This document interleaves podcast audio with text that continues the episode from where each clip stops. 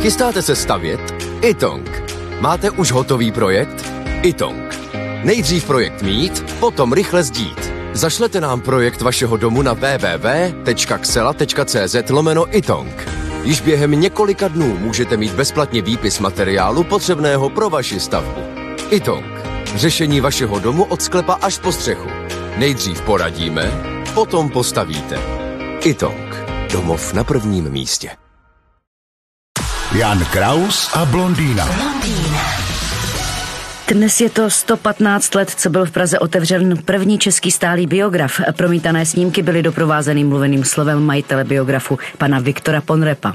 Co vy na to? No a pak tomu hráli na piano ještě. Mm. No tak to se taky od té doby mm, trošku pozměnilo a je pravda, že kino je pořád eh, fenomen, který spoustu lidí přitahuje a ještě dlouho bude určitě, možná věčně. Ale mm, na druhou stranu já třeba mm, ty multikina toto moc rád nemám a nikdy mi to nepřirostlo k srdci. A druhá věc je, já vůbec já se vlastně eh, nerad vypravuju do kina a vadí mě tam ty kukuřice a tohle všechno.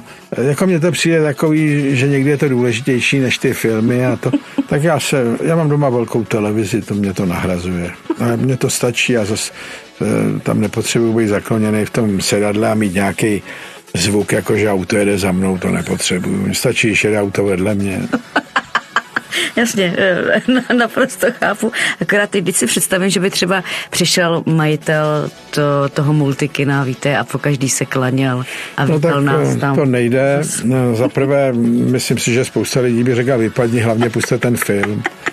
Takže to bych moc jako za tohle neplédoval. Jan Kraus a blondýna. Každé ráno exkluzivně na Frekvenci 1.